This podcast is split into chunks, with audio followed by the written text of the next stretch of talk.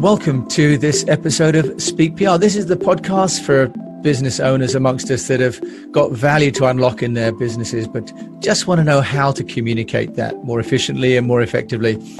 And there really isn't a better person who could share that with us than Scott Brinker, who joins us today from just outside Boston. Scott, welcome to Speak PR.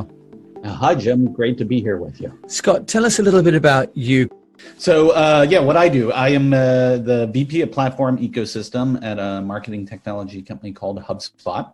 Uh, and so I help HubSpot integrate uh, with so many other different uh, marketing and sales uh, technologies out there.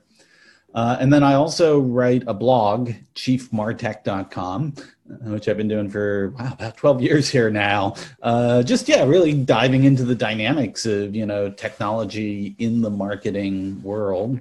Uh, and then as part of that, we also run a conference, uh, not